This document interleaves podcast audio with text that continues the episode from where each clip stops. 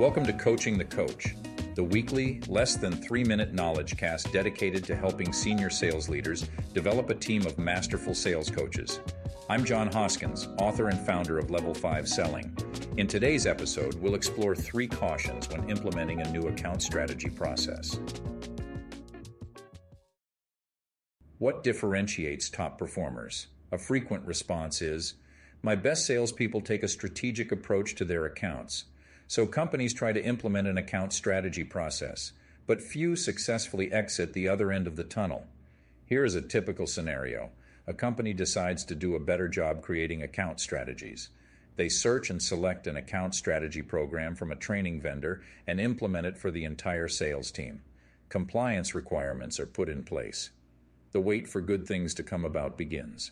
But only a few good things happen. Soon, most stop doing the new stuff and return to doing what they were doing. You hear management say, it just didn't stick. Training alone will not carry the day, nor is it the first step in getting strategy right. Unfortunately, when taking this journey, three nasty pitfalls appear frequently and are disruptive. First, failing to distinguish between tools and forms. Too many account strategy processes involve too much paperwork. Hence, they add to the problem. A tool helps a salesperson translate data into useful information. A form is all about answering a series of questions, some of which you know the answer to and some you don't.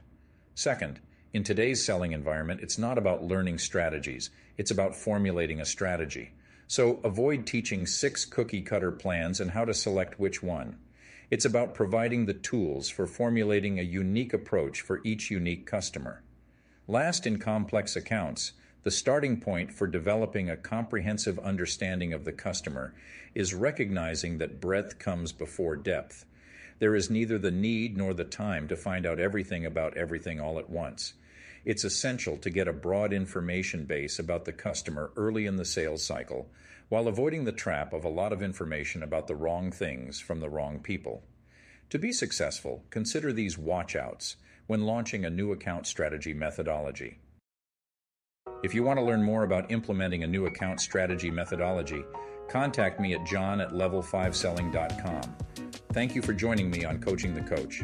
If you enjoyed today's knowledge cast, please hit the like button or comment below and follow me on LinkedIn. You can subscribe on Apple Podcasts or Spotify to not miss an episode.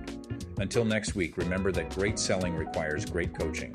Thank you for listening to Coaching the Coach.